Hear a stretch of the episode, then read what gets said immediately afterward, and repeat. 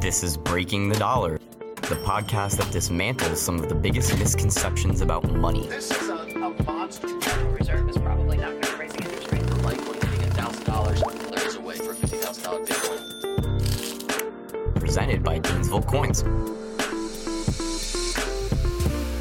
Hello and welcome back to Breaking the Dollar. I'm your host, Everett Millman, and today's episode is going to discuss a perhaps little-known aspect of the banking system, and that is the aptly named shadow banking sector. So, a brief definition of shadow banking is almost exactly what it sounds like. It is banking off the books. It's loans made by non-bank institutions.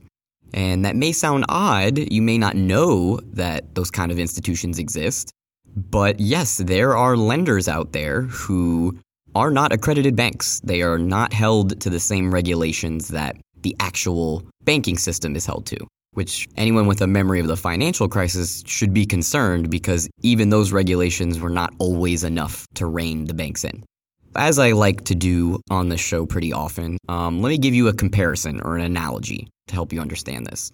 Payday lending. Hopefully you've never had to get involved in it. Uh, many, many people have, but think of a payday lender. Payday lending is not regulated the same way that an actual bank is. It is a short-term financing option for someone who cannot get the money elsewhere.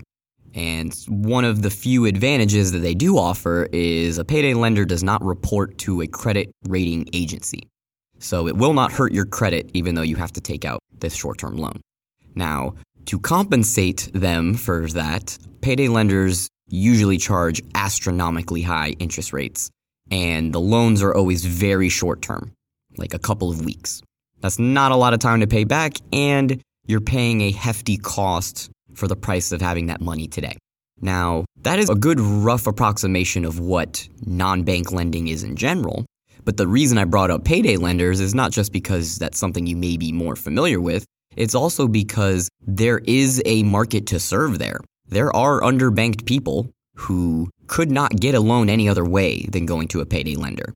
And the same is true for shadow banking, for these non-traditional, non-bank lenders. There are corporations who cannot get financing through the bond market. Their corporate bonds are not going to be desirable. No one's going to buy them. So the alternative is shadow banking. And I'm not going to name names or point out any specifics. There are many companies who do this. And there's even a pretty good chance that if you've gotten a mortgage in the past ten years, you may not have even realized that it was through a non-bank lender like this. So let's discuss a brief history of where this came from. The real beginnings of shadow banking, at least in our society, is in the nineteen eighties with the expansion of the junk bond market. And sort of as I mentioned before, it deals with companies who are not as creditworthy who still need financing. And they can't go through the traditional channels like selling bonds because nobody wants them and no one would trust them. So that's basically the same idea as shadow banking. It does provide a necessary service.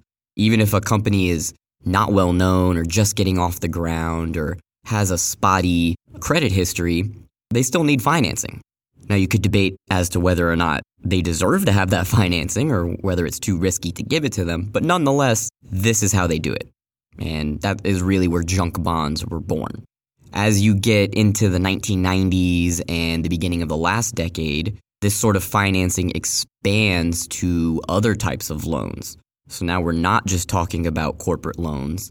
Uh, we're talking about subprime mortgages and subprime auto loans.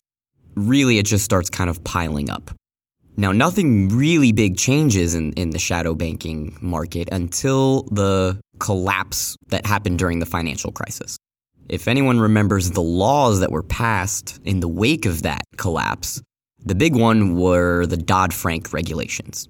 And what Dodd-Frank was supposed to do is put restrictions on banks so that we didn't find ourselves in this same scenario, where we didn't have all these risky loans made that would destroy everyone's pensions. They tried to put in rules to prevent that and avoid it. Now, this is where you get into things like good intentions gone wrong and the law of unintended consequences. because what Dodd-Frank actually did with respect to shadow lending is it pushed a lot of this risky lending off of the bank's books and onto these existing shadow lenders. So it's not that the problem ceased to exist. It's simply that it migrated to another sector of the economy. And you do see that, in fact, in the years directly following the financial crisis, so two thousand nine, two thousand ten, eleven, et cetera, shadow banking exploded. And that's why I did say you may not even realize that your mortgage or your auto loan came from a quote-unquote shadow lender. You may have assumed it was just the same as going to your local branch of your bank, when in fact it is this non-bank lender. And let me pause for a second just to explain what I mean by that, because there is an important distinction. You know, what makes a bank is that they take in deposits. So you can save your money in a bank. And then what the bank in turn does is it makes loans from those deposits. That is not what a shadow lender does. They don't have any deposits. They start with a certain amount of capital and they make loans. And as we will find out a little later in this discussion, a lot of times their own financing is coming from traditional banks anyway. So now they're just a middleman. But back to Dodd-Frank. The way they tried to handle this problem is they increased the capital requirements for big banks to make loans. And all that means is they have to have more money on reserve. They have to have more deposits and money on hand in order to loan out X amount of dollars. And the regulations were especially stringent for riskier loans. So the higher risk the loan, the higher the capital requirement, the more money the bank had to have in order to make that loan, which obviously increases the cost to the bank to write that loan. This is where shadow banks get around the law, and it's why all of this risky lending has moved to a new arena, is because shadow banks, they are not banks. They don't take in deposits, so in some sense, they aren't risking other people's money. That's a definitely a, a major theme of banking and Wall Street, is that much of what they do is with other people's money. That sort of changes the calculus of when you're taking a risk. So shadow lenders, they get their financing and capital either from whoever the owner or founder is, or more frequently, they're getting short-term financing from the big banks themselves. And that's a very kind of strange arrangement where, like I said, we haven't eliminated the problem of risky lending. All it's done is sort of shifted locations. And you have a new middleman playing that role, but indirectly, the banks are still exposed because they are making the loans to the shadow lenders. I mean, really, if you want to get down to it, shadow banking is like a more civilized version of a loan shark.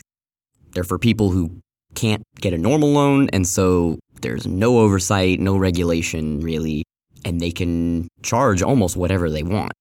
Unlike a, a regular lender, they don't have to report and be transparent about their internal financials.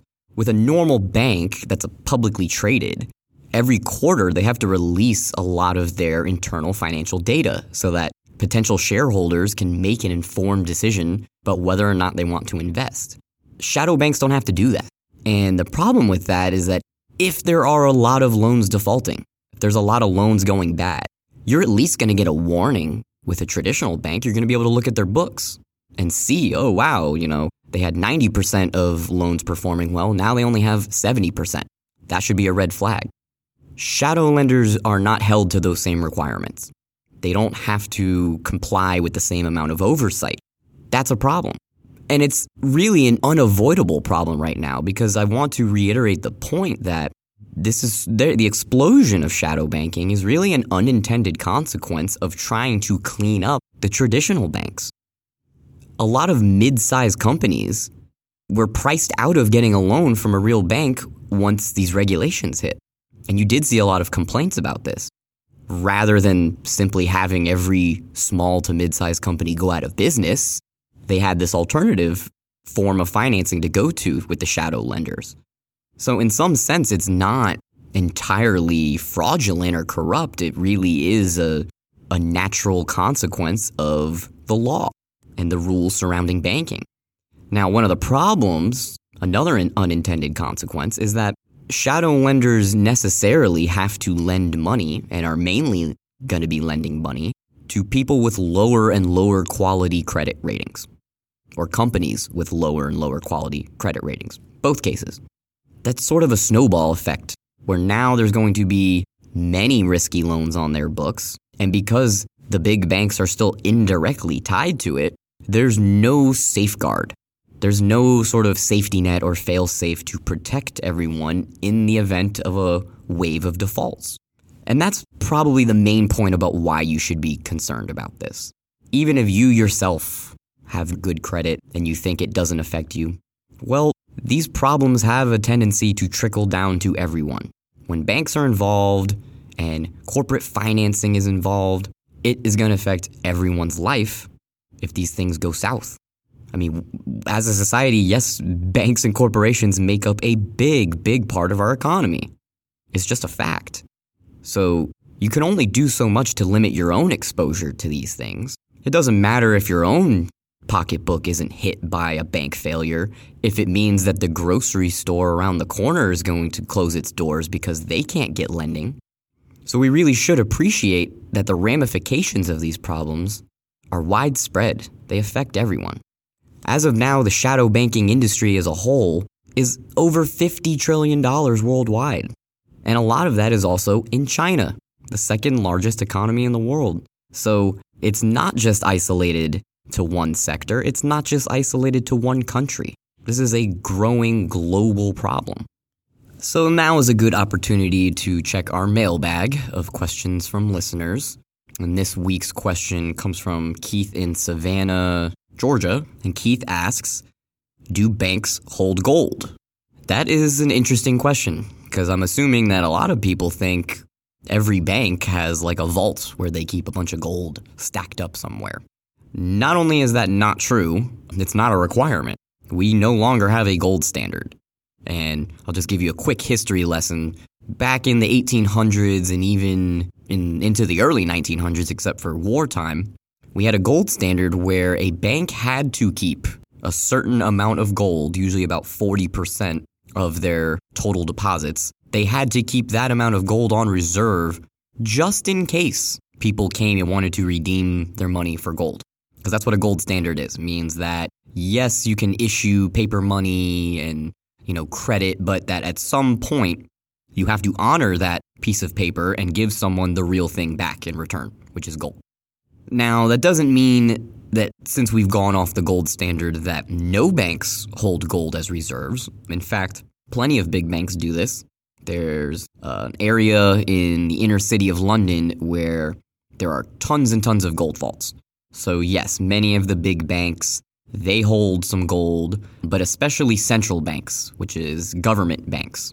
Almost every single one of them holds a significant amount of gold. But that doesn't mean that your local branch has anything like gold in its vault. It might, but the chances are very good that they don't. But that's a great question because I think it definitely busts the myth that gold actually is in those bank vaults. In most cases, it is not. So good question. Keep them coming. That does it for today's episode. Thank you as always for listening, and be sure to tune in next time where we're going to get a little bit into the Federal Reserve and the creation of the Fed. Today's episode was presented by our sponsors, Gainesville Coins. You can find out more at gainesville coins dot com. If you enjoyed today's show, we encourage you to go to iTunes and subscribe, leave a review, and leave a rating. The views and opinions expressed on the show are for informational purposes only and should not be used or construed as professional investment advice.